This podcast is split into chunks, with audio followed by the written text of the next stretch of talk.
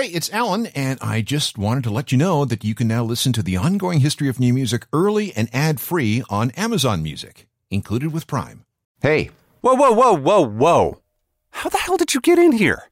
Hey, security, can you take care of this guy? no, no, no, no, no, no. It's it's, it's me. Remember the ongoing history guy? We we did like uh, almost seven hundred shows together. No, no, no, no, no, no. You're not him. Last I heard, he ran off with some floozy from the Caribbean and they ended up in, in I don't know, Dubai or, or something like that. And her ex husband somehow got a hold of him or was chasing him. And let's just say he was taken care of. Yeah, yeah, okay, you got me. I I I faked my own death. Whoa, whoa, whoa, what? Why? It's um, it, it long story. Uh, Did you ever see Apocalypse Now? Yeah. It was kind of like that, except for a couple of maxed out credit cards, a pit boss at a casino in Macau, and and, and more tigers. Tigers. Like I said, it's it's it's a long story. Let's just say that I have plenty of respect for Siegfried and Roy now. Okay, so you expect to just waltz in here and after three years gone and just sort of, I don't know, pick up where you left off? Yeah, pretty much. All right then. You better have some good stories. Funny you should mention that. This is the ongoing history of new music podcast with Alan Cross. Hello again. I'm Alan Cross, and uh, where was I? Oh yeah, the the faked death thing. It's uh, it's all sorted out now. There are just certain parts of Asia that won't be very welcoming from now on, and um, there's that phobia involving large cats and anything to do that's colored orange. But you know, other than that, I'm fine. And I do come bearing plenty of stories. I call this episode Stop Me If You've Heard This One Before you won't be able to, so I'm just going to roll through this stuff. Let's set the stage with this.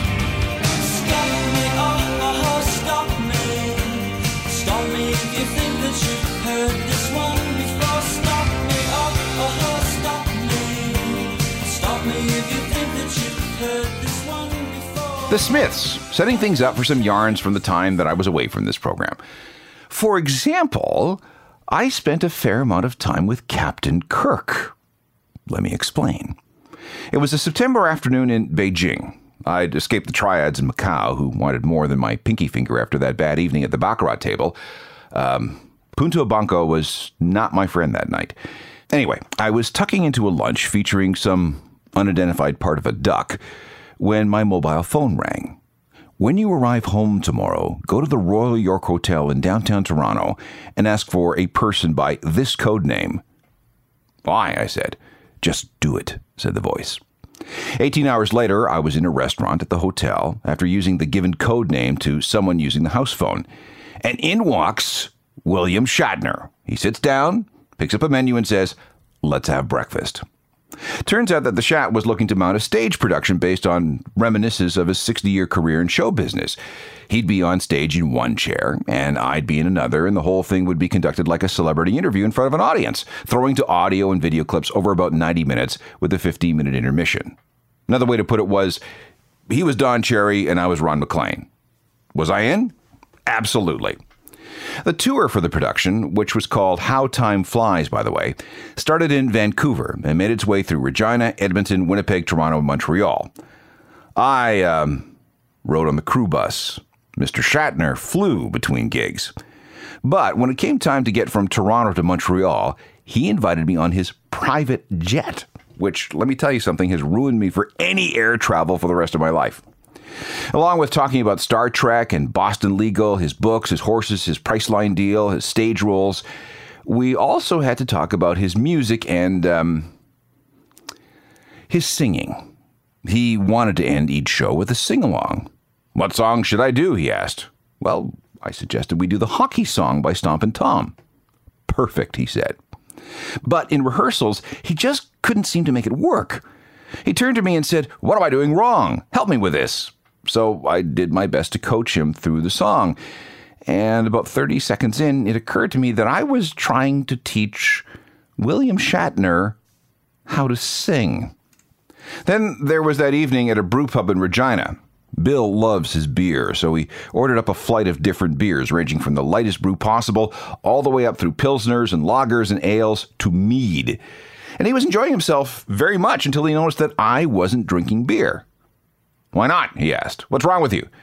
Uh, uh, nothing, Bill. It's just that I'm not really much of a beer drinker. He paused and looked at me strangely.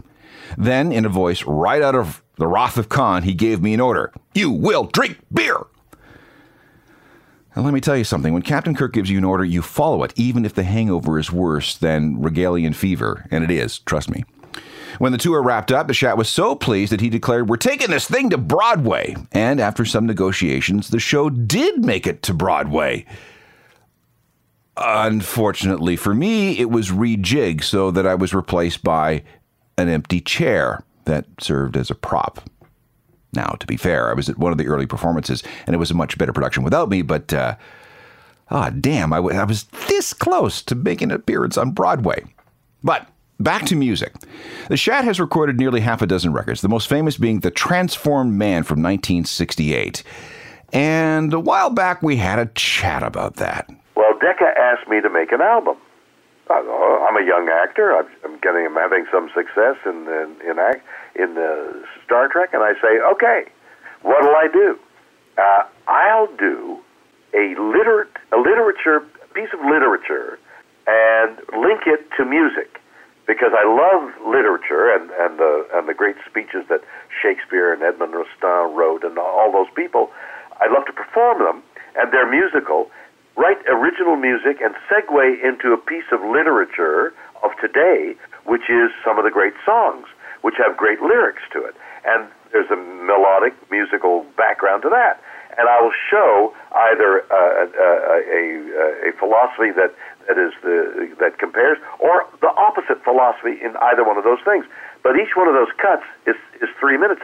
That's a total of six minutes. You've got to hear it together to understand what I'm doing. But if you take one out of context, you're saying, well, what's he doing? Especially if you take the musical part, uh, and that's what happened. People took things like Lucy in the Sky with Diamonds out of context and said, well, what's he doing? Well, what I'm doing is performing LSD, a guy who thinks of uh, tangerine trees and marmalade skies, and that's LSD to me. That's a, that's a vision, and I try to perform it as a guy looped. In comparison to Edmund Rostand's uh, uh, Cyrano, has a speech which ends, "I may climb to no great heights, but I will climb alone, and and without drugs."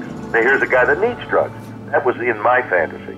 Picture yourself in a boat on a river with tangerine trees and marmalade skies. Somebody calls you. You answer quite slowly. That's William Shatner in a song that gets very little radio airplay for some reason. That's from his 1968 album, The Transformed Man. And now that you've heard him explain it, does it make any more sense? Uh, Okay, probably not. I have a lot more Shatner stories, but I'll save them for another time. Instead, here's something about me and Courtney Love. Now, Courtney got herself in quite a bit of trouble with her Twitter account a number of years ago and was sued for slander and libel by a former lawyer, one of her former lawyers. Because she had spoken to me about her troubles in a backstage interview, and because I wrote about it online, I was identified as a witness for the prosecution. So, after a deposition in Los Angeles, I was asked to appear in courtroom 56 at the LA County Courthouse to testify against the widow Cobain. And yes, before you ask, she was there in court. The upshot is that the charges were dismissed and that Courtney does not bear me any grudges. In fact, we still communicate from time to time via text and phone. But back to my time in LA. After my testimony and before the case wrapped up, she invited me over to her room at the Chateau Marmont Hotel in Sunset Boulevard. That was where she was living at the time. And since I believe that he who dies with the most stories wins, I just had to go. And you know what? We had a very, very pleasant evening chatting about all kinds of off the record stuff. It, it was it was a very good night. And I won't betray any confidences other than to tell you right now that I like Courtney very much. We got along very, very well. I will tell you this best part of the night is when she took her vitamins and her supplements. Come here to the kitchen, she said. And she brought out a big jar from some health food store. Give me your hand, she said. And she poured out a pile of green pills into my palm. What's this? I asked. Chlorophyll, she said. Keeps the vagina smelling fresh.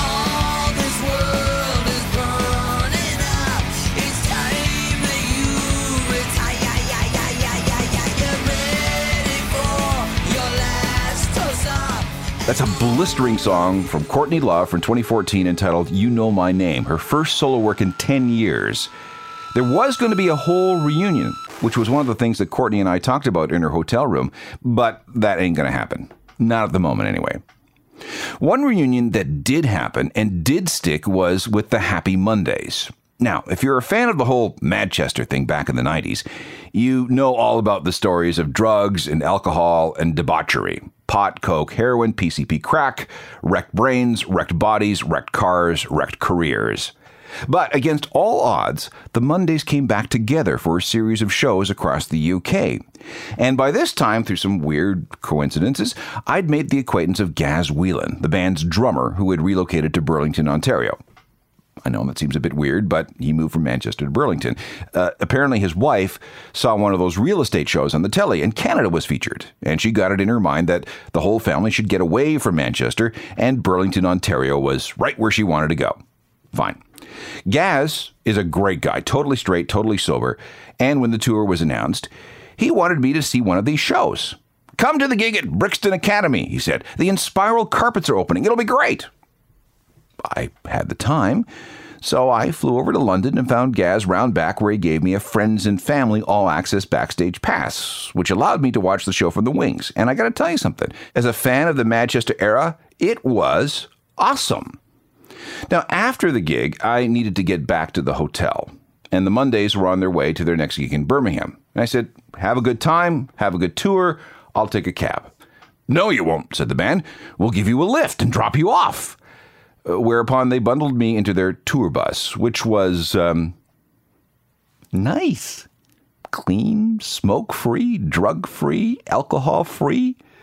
The strongest things available on board the bus was coffee and chocolate. There were wives and children on board. Some of the band members went right to bed. Long night, mate. Not as young as we used to be. I'm going to turn in, get some kip. The rest of us sat in the dining area, listening to Gaz and Rowetta rail about the evils of eating pork and processed foods and having too much meat. I must have had a pretty stunned look on my face because Rowetta looked at me and said, This must be awfully strange for you, hearing the Happy Mondays argue about what foods are the healthiest and mean it. And, uh, yeah, you could say that.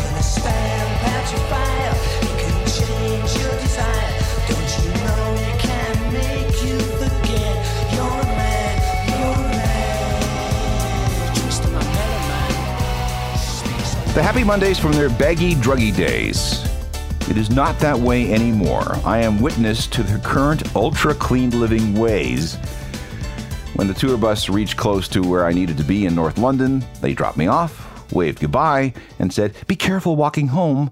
Straight to bed, too. You've been up late. More stories from my recent wanderings about the planet coming up, including a week spent with one of the UK's most famous producers, in of all places, Singapore. This is a show called Stop Me If You've Heard This One Before. It's some personal stories, stuff that's happened to me from my various global walkabouts. And now we're going to Singapore. Now, I'm fascinated with the growth of the Asian music market, which is why I go to an industry conference called Music Matters every year in Singapore. A couple of years ago, I was invited to hang out with Steve Lillywhite, the British producer who worked on albums from U2, The Psychedelic Furs, Peter Gabriel, Simple Minds, Talking Heads, Morrissey, Rolling Stones, Dave Matthews, BDI, The Killers, Siouxsie and the Banshees, and dozens more. Steve had been invited to Singapore by the local Music Industry Association. His job was to find a local artist and then spend a week in the studio with them with the goal of turning one of their songs into a world class production, which is pretty cool when you think about it. And it was amazing to watch Steve work. He was a coach, a teacher, a lion tamer, a psychologist, a cheerleader, a sounding board, and he was always, always cheerful, never pushy, and always super enthusiastic. And between sessions, we had a chance to talk. Of all the albums he's worked on, has he ever gone back and wished he did something different? No, he never listens to past projects because he doesn't want to be distracted by the past. What's that weird clanking sound in the middle of U2's I Will Follow? Old fashioned milk bottles. And somewhere in the song is the sound of an upturned bicycle being pedaled. And speaking of U2, what's it like working with them? Well, they're really good at making albums, he said, but they're terrible at finishing them. Now, let me play you that song he worked on for that Singapore band. The group is called the Sam Willows, and they put in four 12 hour days in a studio, and then Steve took the tracks back with him to LA to mix it in his own studio. The song originally was a nice, well, Mumford and Sons folky thing without a proper drummer. In fact, the band doesn't have a drummer. But when Steve got through with it, the results were, um, well, magnificent. Shield are. All are full and ready to die. Oh, oh for you. From Singapore, that's the Sam Willows with the Steve Lillywhite produced version of a song called Glasshouse. I've kept in touch with both the band and Steve since then, and you know what? They're all great people. Okay, back to Los Angeles. After years of joking about forming a band together, Dave Grohl of the Foo Fighters, Josh Homme of Queens of the Stone Age, and Led Zeppelin's John Paul Jones decided to make it happen with Them Crooked Vultures. One Wednesday, I got a call asking if I'd like to interview the band in Josh's studio in Burbank. Duh. Friday morning, I was on a plane. Josh's Pink Duck Studios is within stupidly easy walking distance from the Burbank airport. From the front, it looks like an old corner store with the door blocked up. Around back is an alley that separates that row of buildings from a very normal looking middle class neighborhood. I came around the fence into a small parking area off the alley. There was a deck, a picnic table, Josh's newly hopped up Dodge, and everyone from the band having a beer and a smoke. Josh bounded over. Glad you could make it. You want to get started? Come here. Hey, this is John. You probably know this guy, pointing to Dave. And the studio is this way. You can set up in the control room. As I unpacked my gear on the coffee table of the back of the control room, John Paul Jones wanders in. Hello, he says, picking up a bass sitting on a stand and plunking some vaguely Zeppelin esque notes. Everything all right?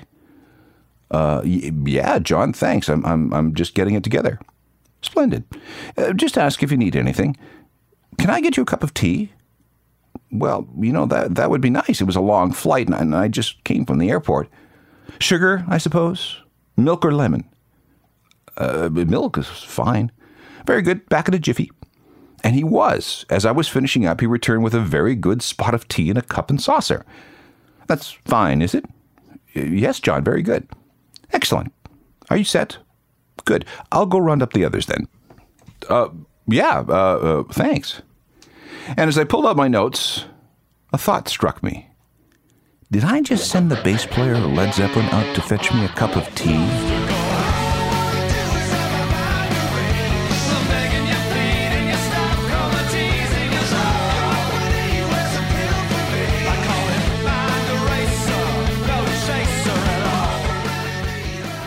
Them Crooked Vultures from what will probably be their one and only album. The song was Mind Chaser, No Eraser.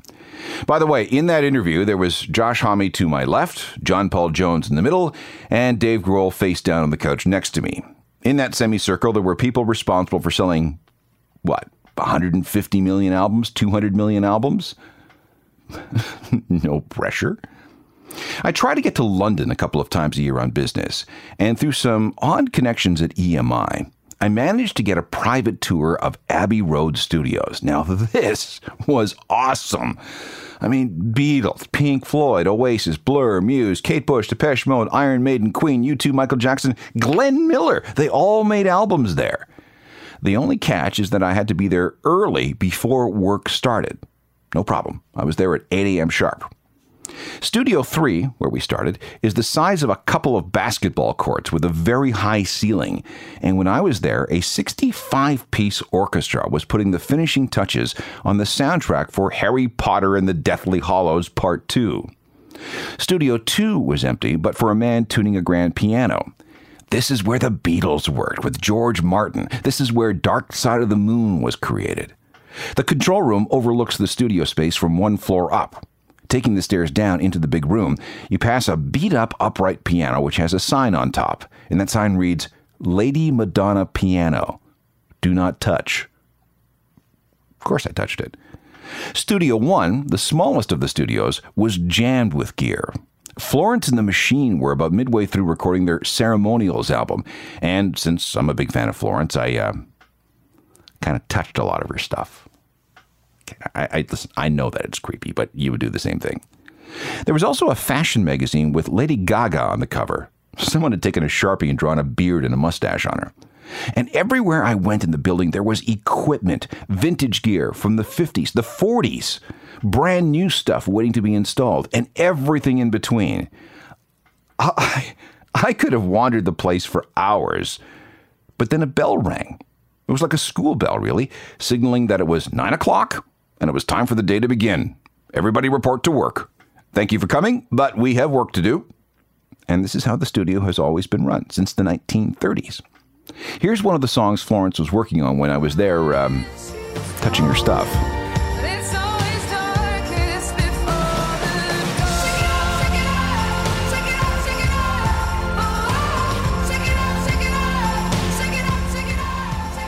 Florence and the Machine with Shake It Out from the Ceremonials album. Now, I will tell you that I later told her that I had been in her studio touching her stuff, uh, but she didn't seem to mind. And no, I did not steal anything.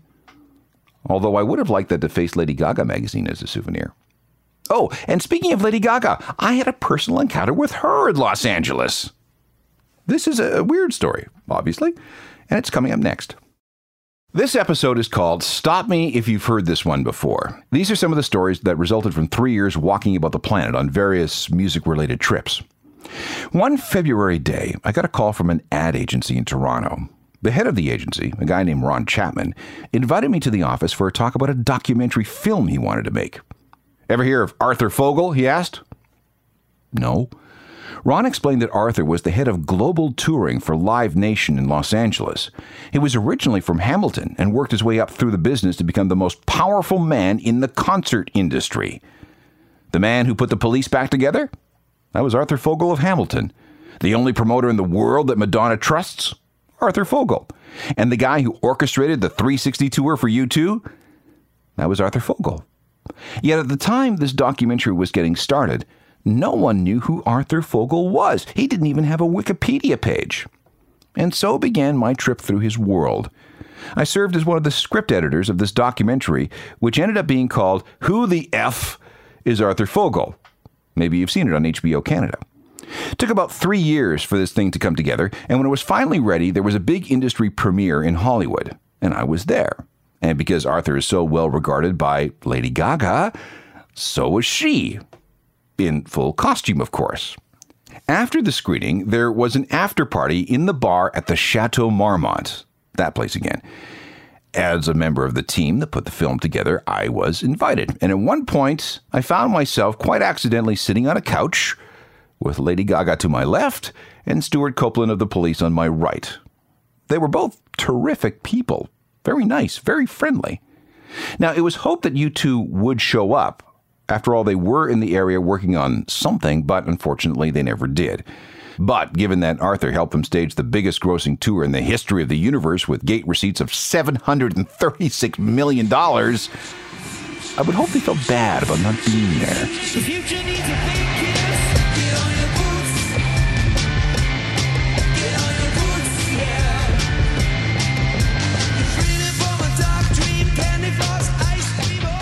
U2, live on the 360 tour in Ireland. If you haven't seen the documentary, Who the F is Arthur Fogel, get it on demand. It's very good, if I do say so myself. This next story takes us back to China, some kind of commune along an unrestored length of the Great Wall, little more than an hour north of Beijing. It was another conference of music industry thinkers gathered together to try and figure out where everything was going, and one of the attendees was Seymour Stein. Now, if you know your record man, you'll know Seymour Stein. He's the founder of Sire Records. He's the guy who signed the Ramones and the Talking Heads. He's the guy who gave Madonna her first proper record deal. He's the guy that imported unknown English bands like the Smiths and the Pretenders and the English Beat into North America. Seymour is a legend. A couple of days later, everyone from the conference was back in Beijing for part two of the gathering. And one night, I left the hotel looking for something to eat. And who was coming up the street with his cane? Seymour. Hey, Mr. Stein, you coming back from dinner? Yeah, he said in his New York accent. Go to that place, pointing with his cane. Kung Pao chicken. Very good. Very good Kung Pao chicken. Okay, thanks. Have a good night. What are you doing later? Uh, me? Yeah, we're going up to this punk club called D22 to see some of the local talent. You want to come?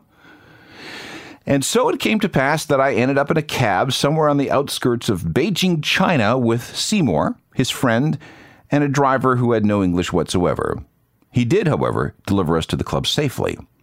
Seymour found a stool near the front, closed his eyes, and listened to band after band perform Chinese punk and alternative. And he stayed that way for hours. And then around 1 a.m., he opened his eyes and said, All right, let's go. On the way back to the hotel, again with a driver who spoke no English, Seymour talked about the future of music in Asia. You watch China, he says. Something's happening here. It's going to be big, everywhere. Here's a band from Beijing that already has an international following, and fans in groups like Sonic Youth. They're called Carsick Cars. Hey